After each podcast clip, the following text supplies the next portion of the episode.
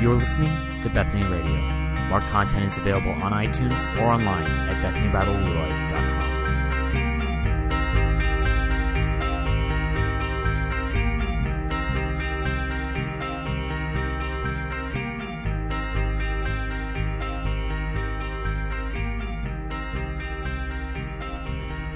Good morning, and invite you to take your scriptures and turn to the book of Acts this morning, Acts chapter 20. We're going to look at that amongst other places we will go this morning, but Acts, Acts chapter 20 is where we're going to going to begin. And uh, as we get there, we're going to show our picture from last week. Is Marshall here? Marshall, are you here? Hi, Marshall. Hey, you made it on the on the screen today. So Marshall drew this last week, and I had to get some help from mom. So mom helped me out a little bit with this. But Marshall drew. Um, my interpretation would be bad, but that's See, that's me. You didn't, that's me with the face, with the smiles there at the pulpit. He's got the microphones. The flag is on the right side and the stairs on the bottom there. So, Marshall, thank you for doing that. You observed what's going on here. I'm glad you're part of our service. All right.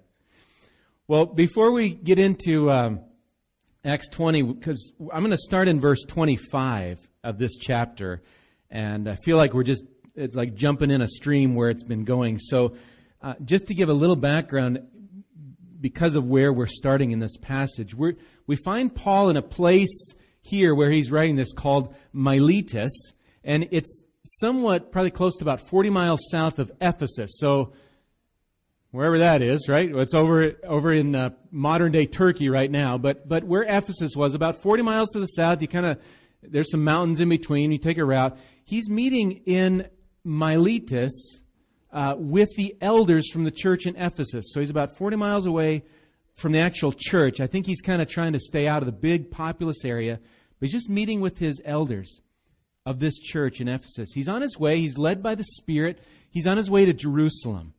He doesn't know what, but I think has a sense not, uh, good things are not going to be there once he arrives in Jerusalem, but that's where he's heading.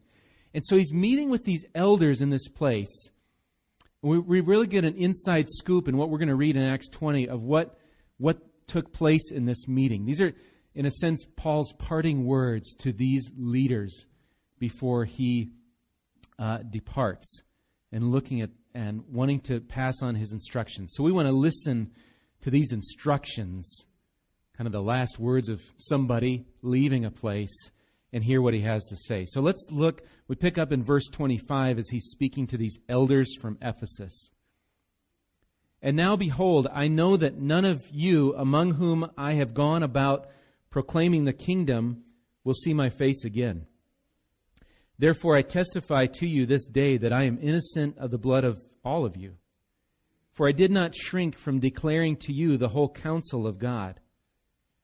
Pay careful attention to yourselves and to all the flock in which the Holy Spirit has made you overseers, to care for the church of God, which he obtained with his own blood. I know that after my departure, fierce wolves will come in among you, not sparing the flock. And from among your own selves will arise men speaking twisted things to draw away the disciples after them. Therefore, be alert remembering that for three years I did not cease night or day to admonish everyone with tears.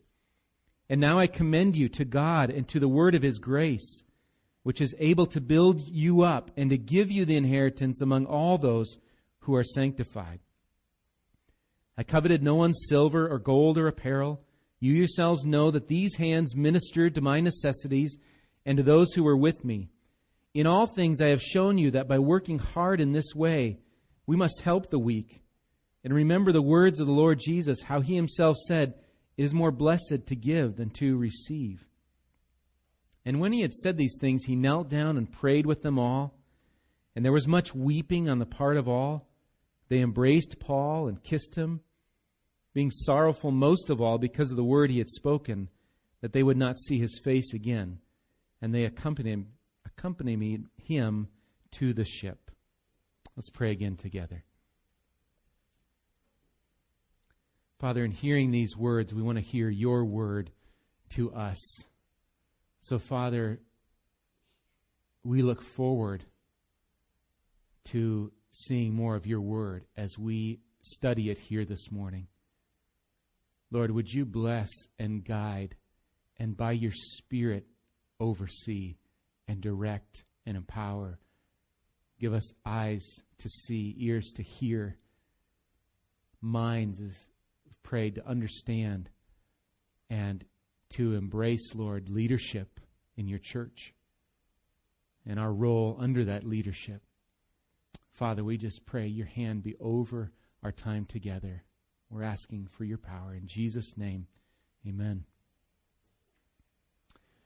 Well, we are on this section. Um, if you want to look, if you have a constitution with you as we're going through this, we're in this section, uh, Article 9. It's on page 8 if you uh, have that with you. There are a few more in the back. If you don't have one with you today, you can pick one up on your way on your way out.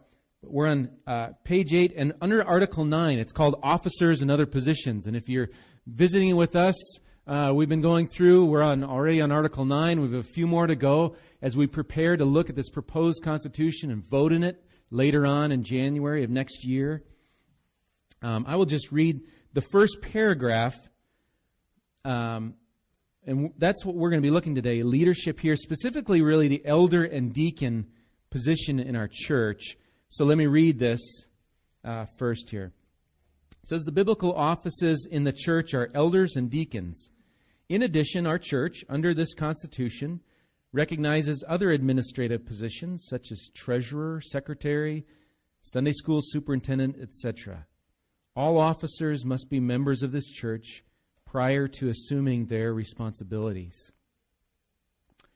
I want to look first at this role, and if you have a bulletin, you kind of see where I'm going here. First, this role of elder, but then rather than just beginning and reading through the Constitution, reading through all that, I want to take us back to this passage in Acts that we've read.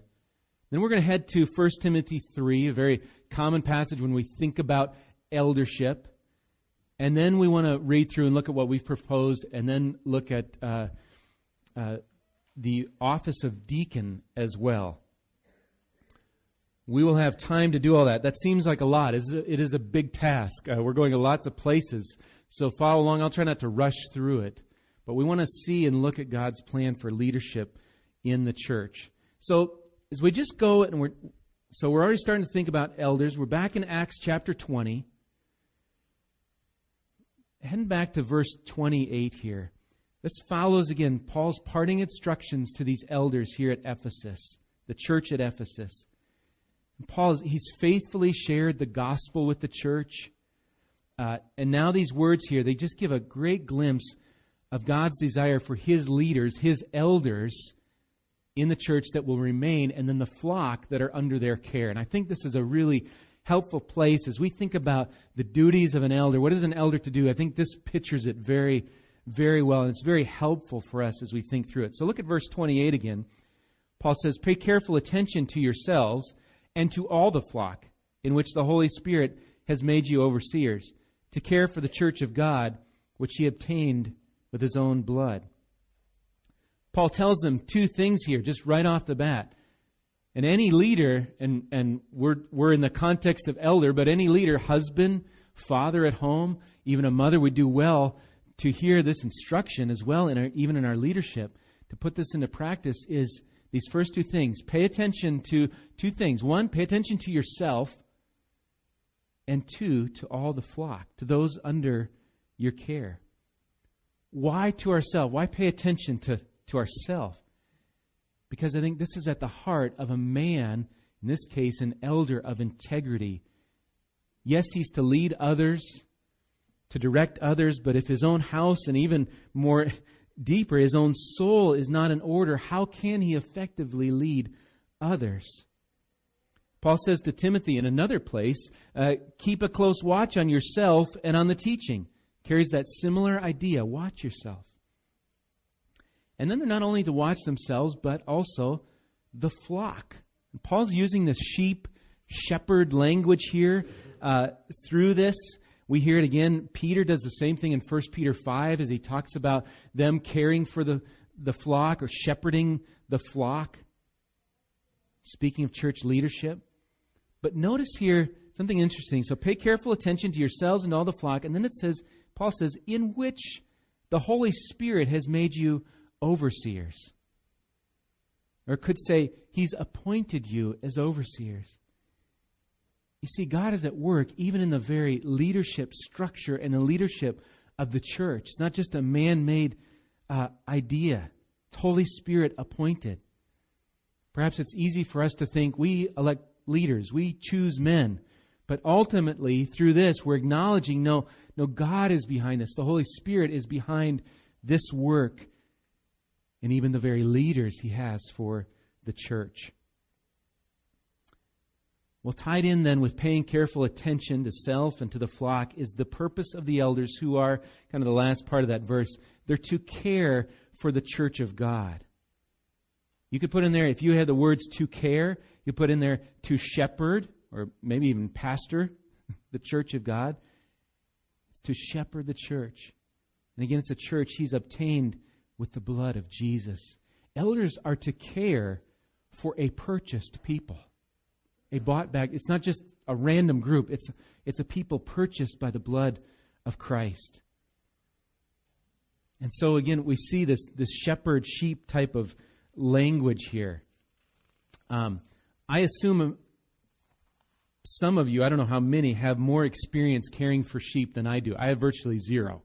Uh, other than I have a dad and a grandpa that were part of raising sheep in Kansas. So I wasn't part of that, but they did that. And so this week, as I'm preparing, I think, oh, it's a good reason to call Dad. Dad, call him up. Dad, tell me about raising sheep. And, and uh, but that that got him going. He had a couple. I'm not going to share all the things that he shared, but there there are two. They're, they're short, but two things he shared from what it's like to raise a flock of sheep that I want to share with you and tie it into this idea of eldership and caring for the flock. One is his own personal story of just, I don't know how old he was, I can't remember, but he would go out on a horse. That's cool. He gets to ride a horse. Did you know that, Madeline? Papa rode a horse. And uh, he goes out on a horse to check on the flock. And so there's the flock in the wheat field down there. And his job is just to make sure the sheep do not go out onto the road or go where they're not supposed to go. It's to watch them. It's pretty simple. That's an idea. He's on a horse. He's not going around, you know, he didn't say on the horse, going around to each sheep, kind of kicking them, you're still alive and doing it. There's, it's, it's observing, it's a watching of the flock. Now, the other one's similar. The one of, he shares of seeing my grandpa, whose name was George as well.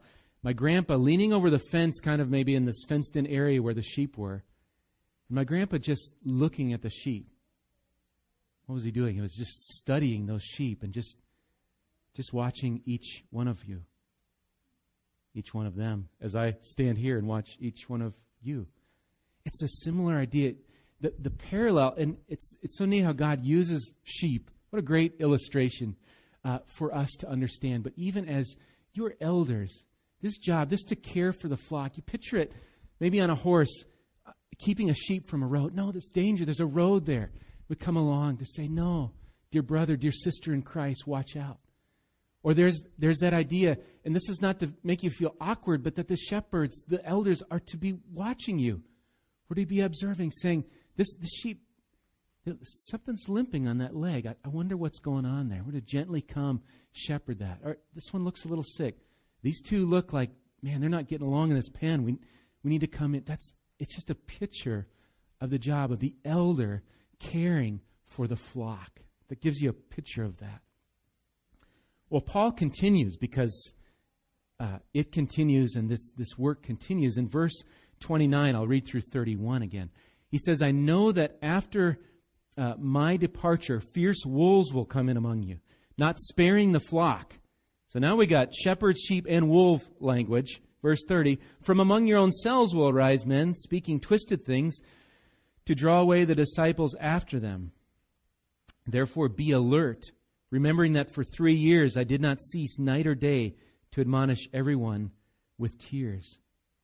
Fierce wolves will come in, and even men from within. So be on guard. They're going to speak twisted things, crooked things, and there's a purpose to this speech, these twisted things. It's to draw away the disciples, uh, the disciples uh, to them. These wolves and even men from within, they seek their own disciples. So, followers of Christ, they draw them away to follow maybe their way. So, what's the overseer, the shepherd, the elder to do it? I'm using those terms just interchangeably here. They're to, as verse 31 says, they're to be alert. Or another way to say it, stay awake. Paul reminds them of his own staying awake. He says, Remember, three years I did not cease. Think of this, think of this role in this imitation. Three years I didn't cease, night or day, to admonish everyone with tears. And so there's this idea of staying awake, caring for this flock. He goes on to say in verse 32 Now I commend you to God and to the word of his grace, which is able to build you up and to give you the inheritance among all those who are sanctified. Paul really commits these leaders to God and to the word of his grace. I think the word of the word of his grace is just another way of saying the gospel. The gospel of Jesus Christ. That, that the leaders never lose sight of who's building the church. Jesus Christ is building his church and then to challenge his blood bought people to live for their master, to live for the Lord. So there's two facets just from this passage. We're not going to go further than that on this role of elder as we think about it in our own church. Number one, to care for the flock, which Jesus obtained with his blood. And number two, stay alert for danger from without and from within. That's our role. We're to do that. We're to do it joyfully, uh, not begrudgingly, but joyfully. And all the while doing that, holding on to the word of the gospel and saying, putting forth Christ so that we guard doctrine we, and we guard the sheep that are here. It gives us an idea of the duties of an elder. Turn with me, though, to uh, 1 Timothy chapter 3, just a little bit to the right. Thessalonians and then Timothy, and we come to 1 Timothy uh, chapter 3 as a shepherd cares for his sheep, we want we want to say, well, what's a shepherd to look like? How do we evaluate what makes a good shepherd? And, and we come to this passage in 1 Timothy 3 as a way of evaluating those desiring the office of an elder. 1 Timothy, it's really it's a pastoral letter of Paul to the younger Timothy, and guess where he was? He was in Ephesus. Uh, possibly written here after the events of Acts 20. So maybe that's when it was written. But we find instructions here for Timothy regarding the qualifications. I'm not going to go into a lot of detail other than I'm going to read through these. Then we'll talk a little bit about them here. So 1 Timothy 3. First we have elders, then deacons. We'll get to that in a little bit. Verse 1 The saying is trustworthy. If anyone aspires to the office of overseer, he desires a noble task. Therefore, an overseer must be above reproach the husband of one wife, sober minded, self controlled, respectable, hospitable, able to teach, not a drunkard, not violent but gentle, not quarrelsome, not a lover of money. He must manage his own household well, with all dignity, keeping his children submissive. For if someone does not know how to manage his own household, how will he care for God's church? He must not be a recent convert, or he may become puffed up with conceit and fall into the condemnation of the devil. Moreover, he must be well thought of by outsiders, so that he may not fall into disgrace, into a snare of the devil. Just a couple things. One from verse 1. Timothy is to look for those that desire this office. Again, you don't find in the phrase, find somebody that says, well, if you can't find anybody, I'll do it. There, that's not here. There's a, there is a desire for the office. And maybe on initial questioning, they go, I never thought about that. But there's some sort of desire for this office. And it's a good work, it's a noble task. But let me just say that these various qualities I read over, they have much less to do with any job experience or what we might typically look for on a resume. They deal with a man's character, both personally, you know, being sober minded, uh, self controlled, gentle, etc. They deal with his own family, managing his own household. included. There's maturity in the faith. They're not a recent convert. And they're even to be well thought of by those outside the church. Literally, that he has a good testimony from those outside the church. So it's not even just those inside, it's those outside. So I think in reading through these, just to keep two things in mind as we think about um, not just the elder duties, but the qualifications of an elder. Two things. One is to take these seriously. This is what God is looking for in an elder slash overseer. I think any man who doesn't go through this list with an inward thought to his character, I believe we're not taking him seriously. So, as I know there's three elders in the room, and myself included, we're to look at this and take it seriously and say, Am I, am I walking with the Lord in these ways? We're to look at it. This is what a good shepherd of the sheep ought to look like. But one other thing I want to mention that there is only one Savior, Jesus Christ.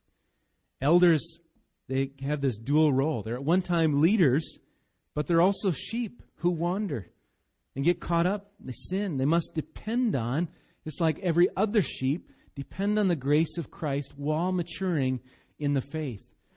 The ESV Study Bible has this to say about um, uh, this section here. Yeah. And it says this here's the quote The list of qualities is not intended to be exhaustive, but pictures a person of mature Christian character. And here's, here's the line one whose faith has had tangible impact on his behavior. The faith has resulted in behavior. It's not just they've come to faith, they're not a recent convert, but that faith has been lived out. Remember, faith without works is dead. Works do not save, but faith without works, it's dead faith. They're, they're, the two are together. I found this quote by Sam Rayburn. He says, You cannot be a leader and ask other people to follow you unless you know how to follow too. So elders are not perfect leaders. They are sheep following, prone to wander like everyone else. And yet we're held to a standard. We're accountable for the way we live our lives to be qualified for that office. And we want to mature in Christ.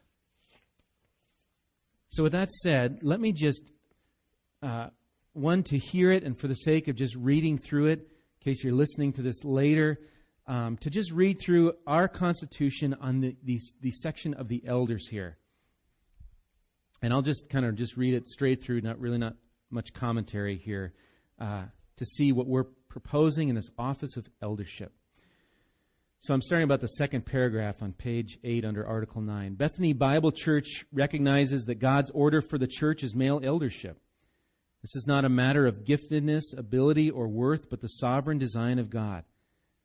The elder board shall be comprised of men who satisfy the qualifications for the office of elder set forth in, and that's where we just were here in 1 Timothy, and then Titus 1 6 through 9 as well.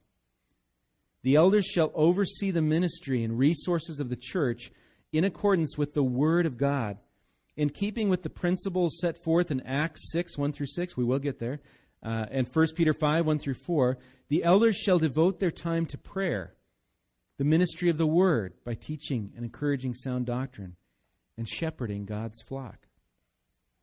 Members of the church should receive these men as gifts of Christ to his church. Ephesians 4 7 through 13. Elders should see themselves as servants of the church, not lording it over those entrusted them, but by being examples comes from 1 Peter 5 3. The number of elders is not fixed, and all men who have been confirmed by the congregation may continue in office as long as they remain qualified, able, and willing to serve. An elder's term of office may be terminated by resignation or dismissal.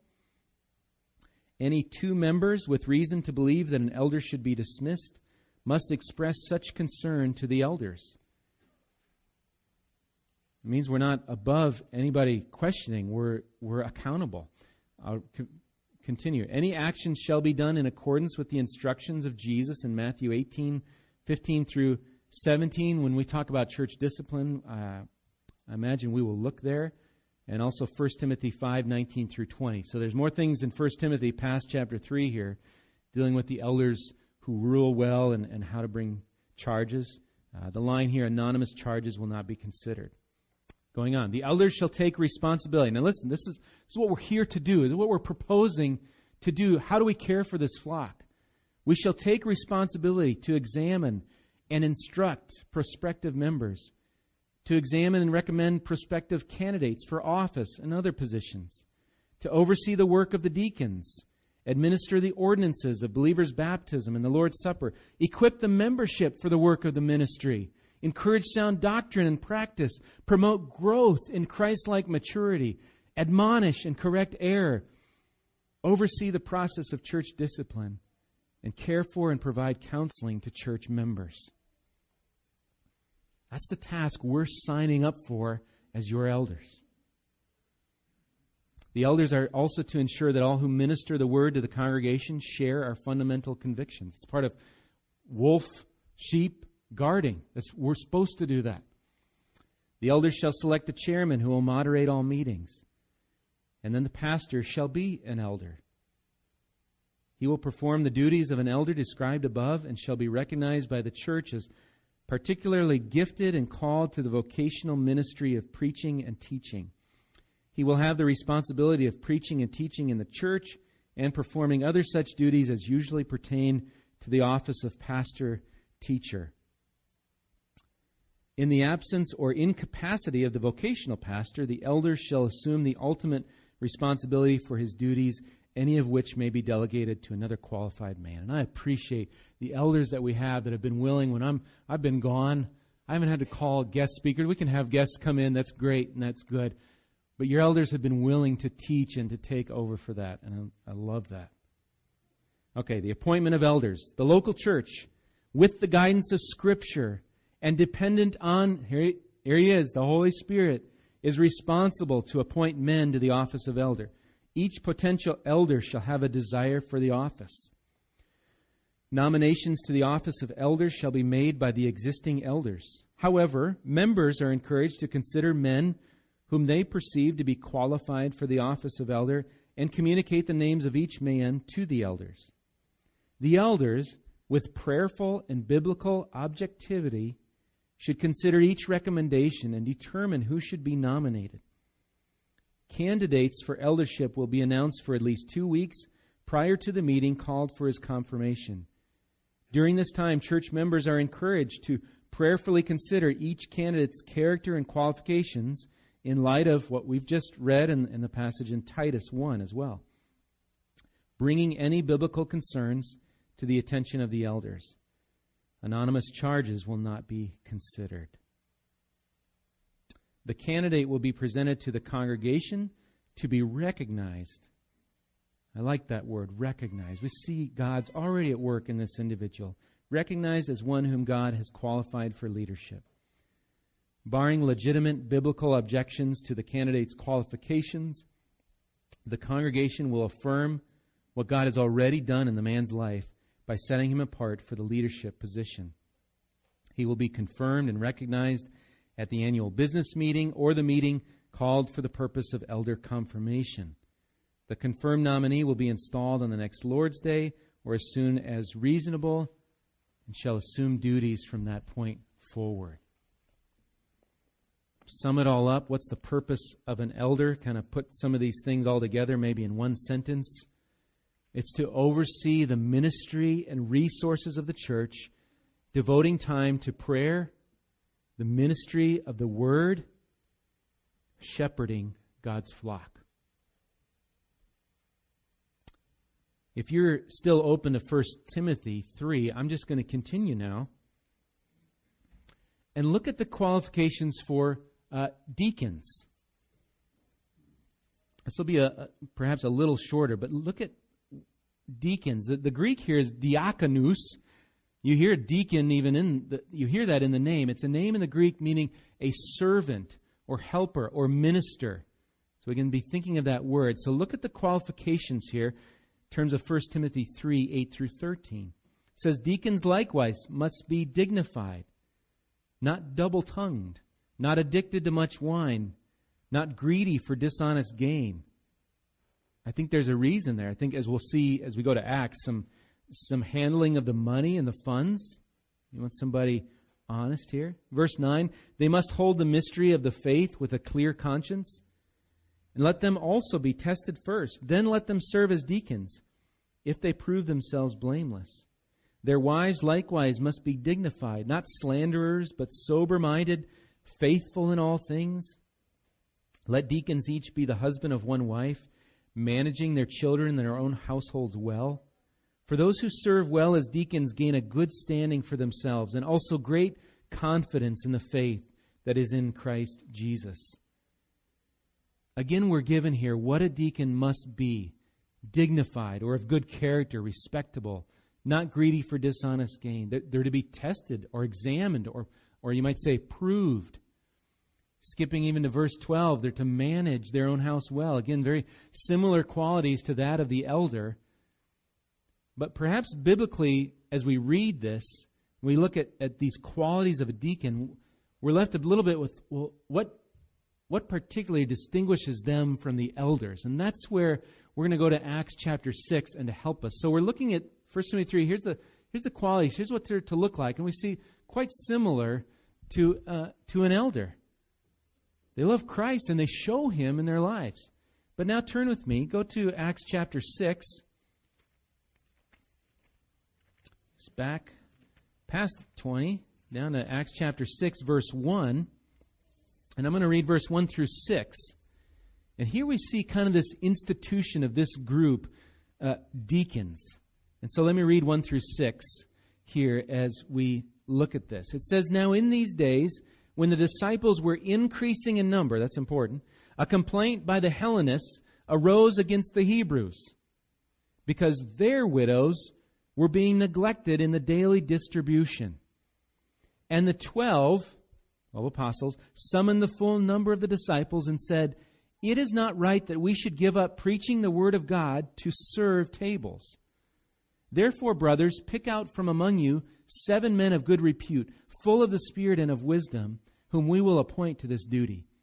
But we will devote ourselves to prayer and to the ministry of the word. And what they said pleased the whole gathering, and they chose Stephen, a man full of faith and of the Holy Spirit, and Philip, and Prochorus, and Nicanor, and Timon, and Parmenas, and Nicholas, a proselyte of Antioch. These they set before the apostles, and they prayed and laid their hands on them. So the disciples are increasing in number. Complaints arose as to this daily distribution. There's just too many people to serve. And so these elders, these apostles here, they divide and they, they multiply. They find seven men of good repute. I'd say seven men that meet the qualifications of 1 Timothy 3. And they, and they ask them to, you see it there at the end of verse 2, to serve tables. They ask them to deacon tables, to serve. It's not that the apostles and I think later elders didn't want to work. We just don't want to do, we don't want to mess with that kind of work. But it's that the work of the word and the physical uh, providing both, they could not be done by them alone. There was just, it was growing. So these servers and deacons, they're appointed to this more, in a way, a physical type of ministry. But I think if we just think deacons care just for the physical things of the church, physical duties, we miss it. Uh, Mark Dever puts it this way. He's got a little book uh, called Understanding Church Leadership, and he says this of deacons. He says, Deacons might be concerned with physical things, kind of like this, a daily distribution, funds, money, sort of thing. But theirs is a spiritual ministry. Such spiritual minded wisdom enables them enables them to oversee church resources in a manner in a manner that serves the unity of the flock. So, yes, they're caring for some physical things, but spiritually they're grounded so that even as they care for physical things, they have a spiritual mindedness about them. And it serves to help the unity of the flock. Now, Mark Dever, he goes on to point out three specific areas of ministry from this passage. I'll just say them in brief. Number one is they were to care for the physical needs of the church the serving of tables, the, the distribution of money, etc. There was a caring in the deacon of doing that. He points out two other things. Number two, they were to work for the unity of the body.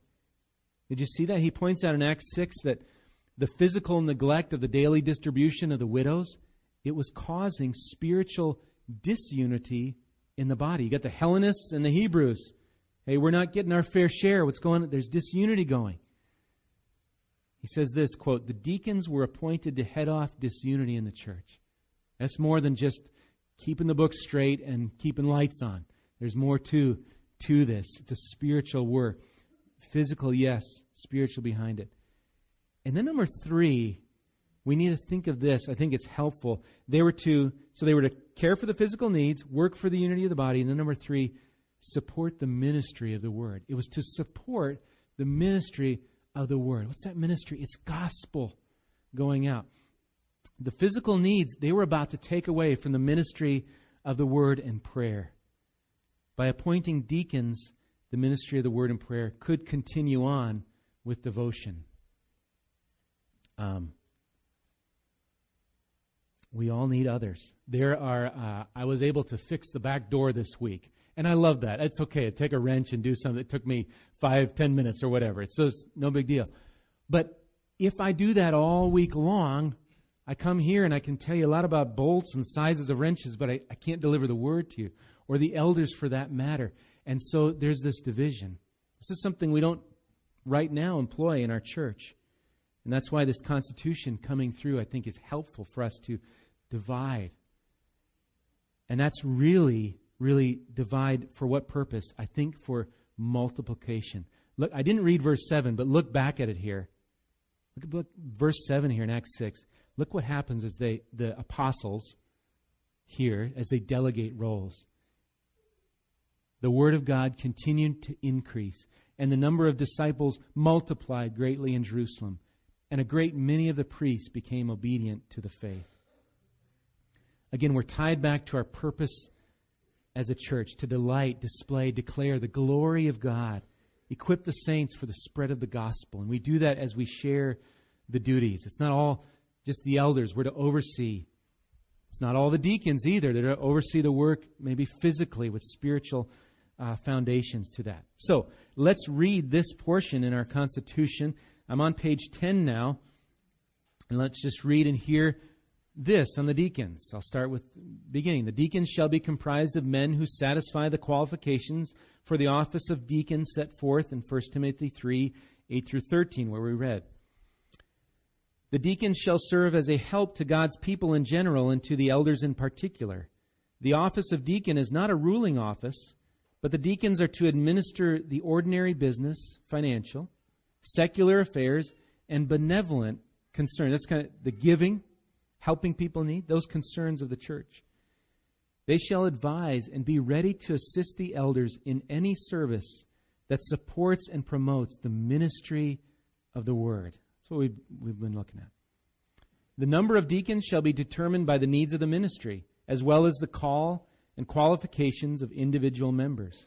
And all men who have been confirmed by the congregation may continue in office as long as they remain qualified, able, and willing to serve.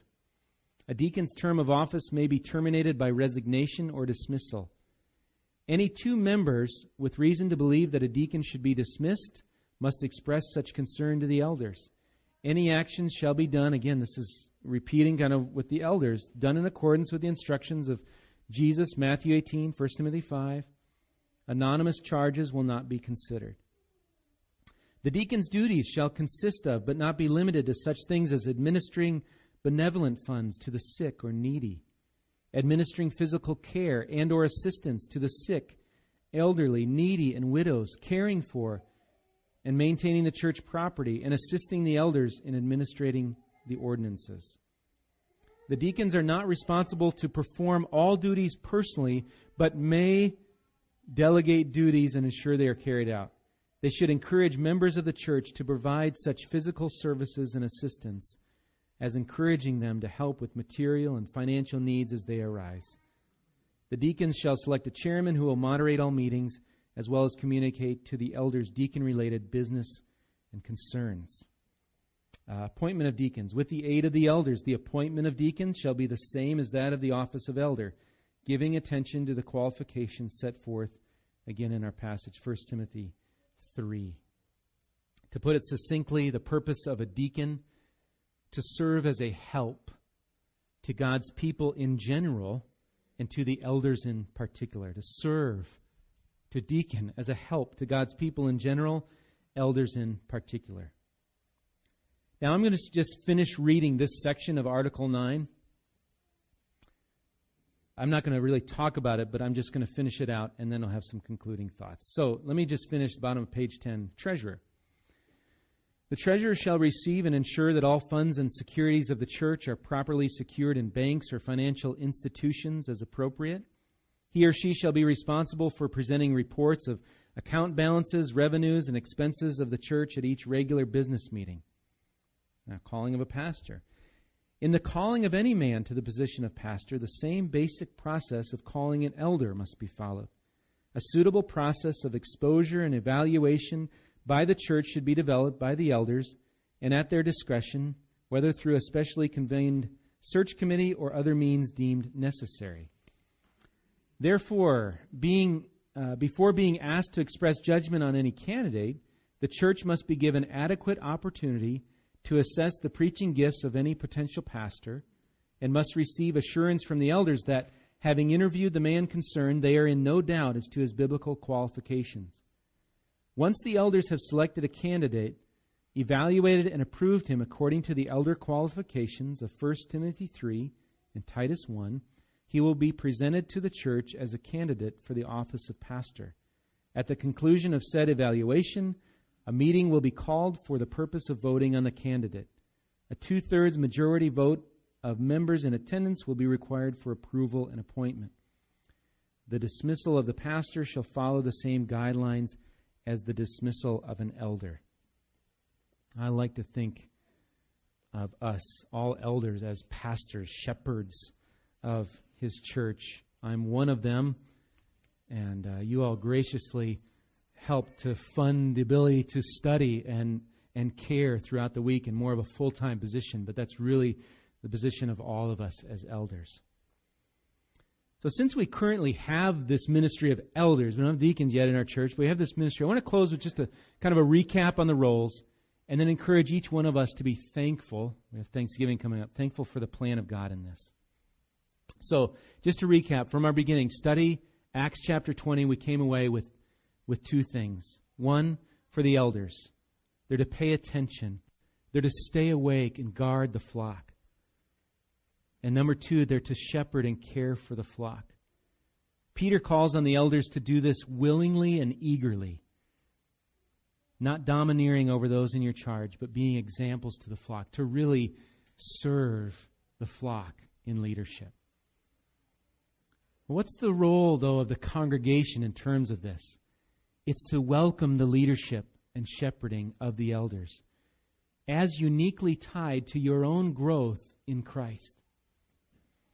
Elders do not exist to be overbearing monarchs, but the goal is that you, dear saint, would be cared for in your faith in Christ, that you have a shepherd looking out for you and guarding the fences as well. It can be dangerous to be a sheep, can't it, for all of us? But we have a great shepherd who lives that we might live, the true shepherd of Jesus.